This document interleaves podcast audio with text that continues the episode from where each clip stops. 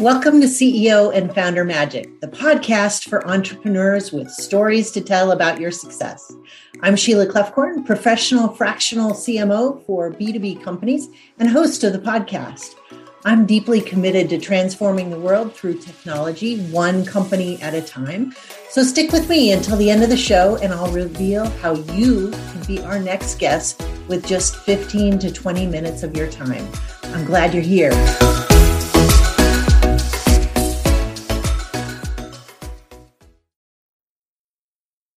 Hey, everybody, welcome back. I am excited to have Giovanni Gallo, co CEO of Compliance Line, found on the web at complianceline.com with us today. So, Giovanni, tell me at a high level, what does your company do?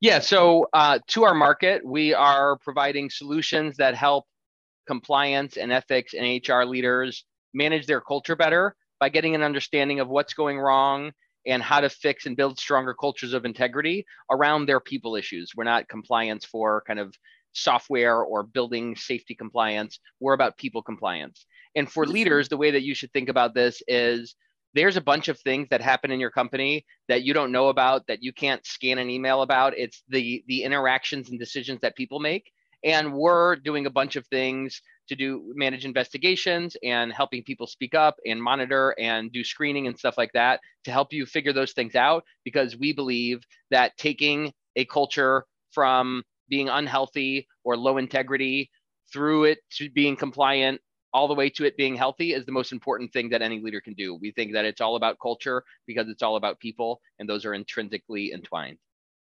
That's great. So how did you get on this journey? Uh, compliance is not something that we wake up as a kid and want to do when we grow up. So it sounds like you've been on an interesting journey to get here. And it's a really important thing, especially today. And so many leaders talk about culture all the time, but I don't know that the topic of compliance comes up. Yeah. Um, so I guess Sheila, you're saying in third grade you didn't raise your hand and say, "When I grow up, I want to be a compliance officer." That's all right. Join the club. I think everyone is in that club. Um, so uh, I came to this a few different ways. When you know, it really started when I was a kid in junior high. My parents started their own company, and you know, they were entrepreneurs, and they we we had a family business, and I saw that the way that they the culture that they built into that company before I even knew that term or knew really about that, it really made a difference in how their employees showed up to work, how they could mm-hmm. take care of their customers, and ultimately, you know, what our family was able to do through that business so that's what set off my passion and desire to be a business leader and to provide good jobs for people and um, and then you know why compliance was i was at a company that owned several different healthcare businesses and we had noticed this thing that the ones that really outperformed everyone else had a strong compliance function among other things of course mm-hmm. but we noticed that correlation um, and you know that's what led me into this compliance space and ultimately compliance line and as luck would have it you know, really healthcare and finance were well above the curve or ahead of the curve on understanding that when you have a complex business of a bunch of knowledge workers, getting that compliance right is how you get your hands around the culture. Um, and you know, I kind of came in into this through healthcare, and then in the past five and ten years, kind of all these other companies and industries and manufacturing and in retail and all of that stuff has realized, hey, you know what? I really need to make sure that we run an ethical company. This is really not like 1990s compliance with regulatory mandates. This is around doing the right thing, whether the government requires it, whether your industry expects it, or increasingly whether your employees demand it in order to, you know, be retained at work and not quit and uh, you know not be part of this great uh, resignation, or just to show up and be engaged instead of like all of that dead weight loss that happens when employees don't care about their job and don't believe in their manager and things like that. Um, mm-hmm. We think that building a strong culture is the key to that. And thankfully, this compliance industry over the past 20 years have been building the tools to manage culture in ways that, you know, marketing or technology or operations really weren't focused on. So that's exciting yeah. to me. It, that's great. And and it's true. And these conversations happen at all kinds of levels um, for smaller companies, bigger companies. I think a lot of people think compliance is just for big companies, but maybe you can give a couple of examples when a, a smaller or even a mid market business um, has made some inroads and, and it's made an impact? It's a great question, Sheila. So, you know, I would start just by saying that what we say is that compliance is culture, ethics is for everybody. So, um, sure, there are some things that a massive $6 billion company is going to do for compliance that you're not going to do if you're 50 or 500 people. But they're also doing that in their marketing division. And they're also doing that in their legal and their operations and all of that, all of that different stuff. They're probably running a different server setup than you guys are or something like that. So ethics is for everybody. And we believe here at Compliance Line, we're trying to make the world a better workplace. And we don't believe that there's any single employee that is too inconsequential to not de- that they don't deserve to live in an ethical environment. So when you look at it like that, it's just it's not a function of the number of people. It's a function of you have people in your business. You should be focused on culture and ethics. Um, and then when you look at it that way, then it's not a question of whether you do anything around ethics and integrity and compliance, but how do you scale that for your business? And for us, because of our mission and our heart to make the world a better workplace, not just the Fortune 500 more compliant, um, we scale our software you know we, we sell software so that's easy to scale that and say hey if you're a single person spending 20% of your time trying to figure this stuff out well then you can get a toehold in this and you can use big company workflows and organization and data management and reporting without having to you know spend 15% of your budget on uh, this platform or something like that. Um, and you know it it it ends up being so well worth the investment that people make into it because once your employees understand that those values you put on the wall, that thing that you said at the annual meeting about how my people are the most important asset to the company and stuff like that, when you back that up with real action and this guy was doing something wrong and he got retrained or he got let go and we made the right decision in line with our values instead of just, you know, uh, giving people a pass, when employees can engage in that and they can be part of solving that problem, then people say, hey, you know what? This company is different from the other companies I've worked at. It's not just, you know, em- empty words in the wall and empty promises, but we're actually doing something about it. And that's mm-hmm. really the first step to getting your ethics program right is backing up what you say that you do and just a little bit of compliance software, a little bit of tweak to your program, a little bit of more thoughtful way that you engage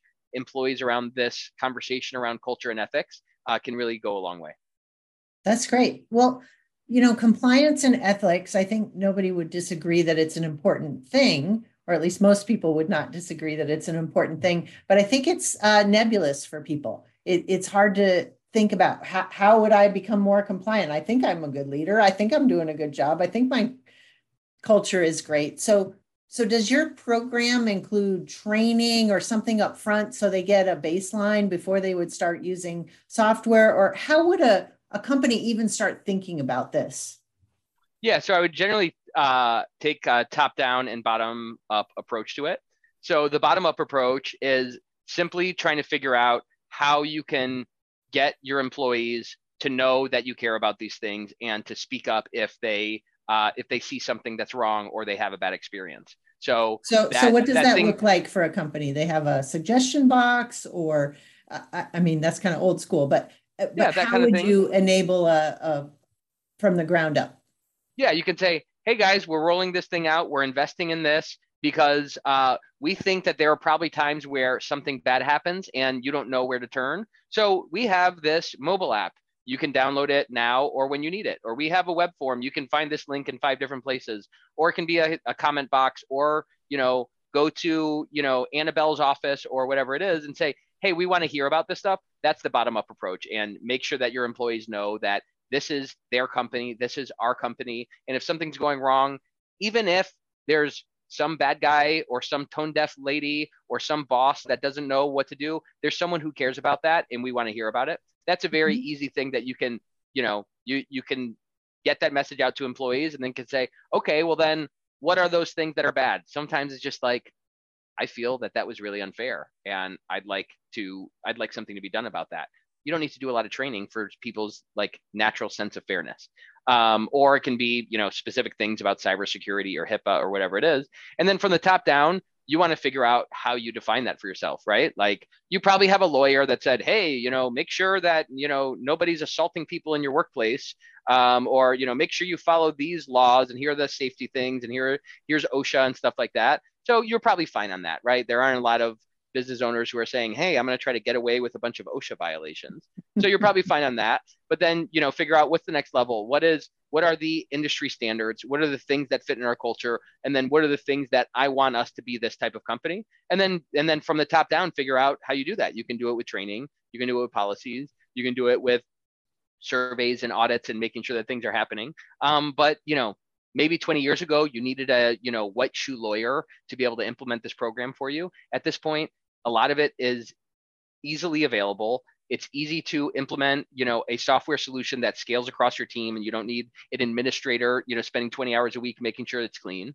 Um, and you can just take some of those steps and you know if you get 1% better a day then you're going to be three times better by the end of the year and you just need mm-hmm. to pay some pay some attention to it but the starting point for that is for you to be convinced that like you know that thing that you were saying sheila i'm probably a good leader fine let's assume that everyone listening to this podcast, you're a great leader and you're really kind and you have excellent integrity. Well, if you're not like running a solo taco stand where you're the only person there, there are a bunch of interactions happening between people. And there might be some people who maybe they're like a sociopath and you just don't realize it. But more likely than that, a hundred times more likely than that is someone just they don't know the right way to do it or they're tone deaf or they don't understand the risk behind that thing and if you do a little bit to clean up that that that stuff like the improvement from going from zero to something is massive i mean it's infinite if you're multiplying but the improvement of just getting into the game uh, is such an easy step forward that i encourage everyone to ask that question and say okay what's something i can do this quarter mm-hmm. And so who in an organization typically starts this kind of an effort? Is it does it come out of HR? Does it come out of the C-suite? Those might be the um, same. yeah, it might be. Um, yeah, I mean, uh, generally it started by the person who cares. So that might be HR and they may go to a conference and hear about this and say, hey, we should really do exit interviews. Who's someone who does those well? Or we should do stay interviews, or we should, you know, make sure that uh, you know, employees are speaking up when they say something. Um, so like HR is part of it. Um, you know, at larger companies, they have a named compliance officer and they know these basics and they do it. Um, a lot of times it is just the CEO or the board. You, you know, I mean, hopefully you don't have to wait for this, but when you see the competitor across town or someone else in the news or getting blown up on Twitter or just having an you know an embarrassing exodus of a bunch of their mid-level and senior people and you're like there's obviously something going on there. Someone messed up. When that stuff happens uh, you can see it you know at the massive fortune 100 companies or you can see it, it with your peers or you can just know that it happens and say hey you know what? I, it's probably worth a uh, an ounce of prevention to do that um, and to jump in and do it. Cool well, I know you have an inspiring mission and you really care about this, but can you share a story of a company or an organization that has really been transformed by what you and Compliance Line do? Uh, yeah, so I'll mention one. I uh, I'll, I'll uh, leave them nameless because we're very mum's the word in compliance.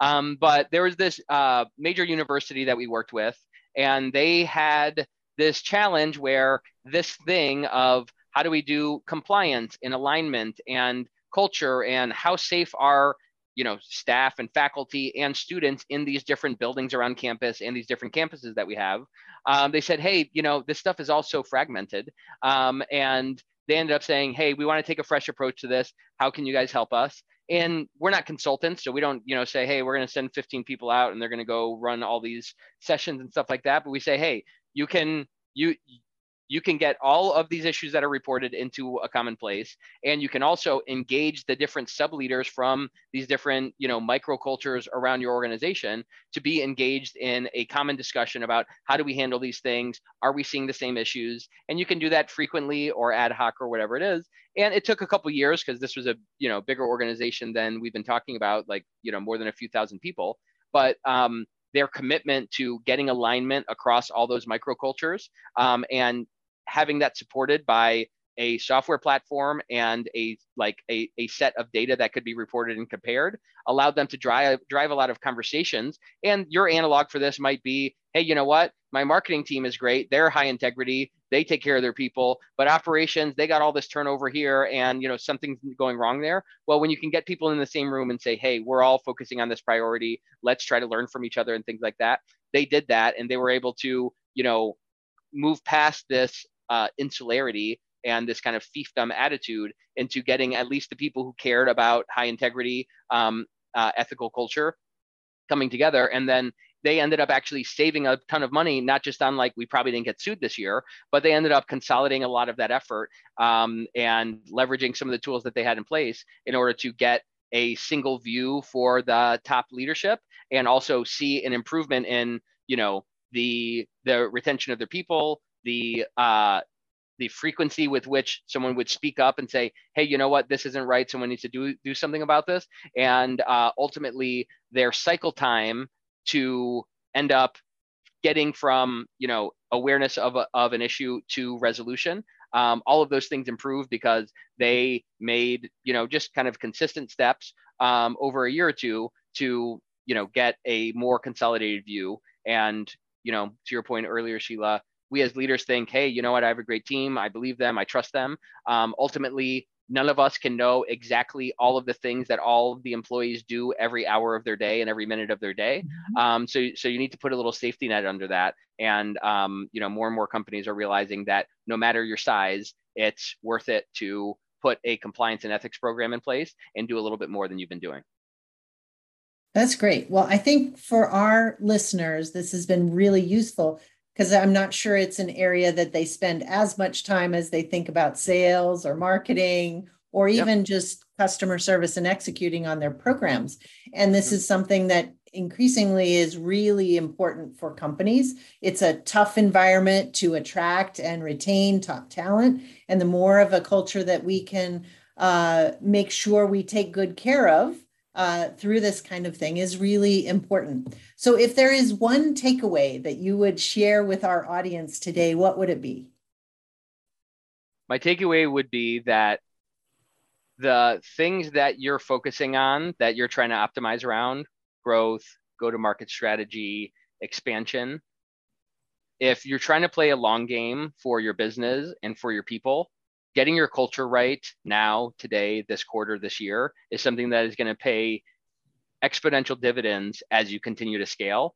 And this is not the type of thing that, well, we could optimize our ERP or our payroll system in a few years. Um, that's a cost center mentality. Your culture is not a cost center. Your culture is the engine that drives the people who drive your business. And building a culture of integrity and ethics is one of the most powerful ways that you can send a signal to your employees that they matter and that the, the experience that they have within your company is something that that they can and should be proud of and want to continue doing. Well said. Well giovanni thank you so much for being on our podcast. We are really grateful for the information that you have shared. If someone who's listening wants to get in touch with you how would they best do that? Uh, yeah, with me, it's probably easiest to find me on LinkedIn. I'm Giovanni Gallo. And um, if you want to, you know, check out our company, you can check us out on LinkedIn. We do a bunch of teaching around this that is not salesy, but we do webinars to explain these concepts to people. Um, you can check us out on LinkedIn and some other social platforms, or go to complianceline.com. Great. Well, thank you for being on the podcast, Giovanni. Look forward to continuing the conversation. Thanks so much. Glad to be here, Sheila. Thanks for the time.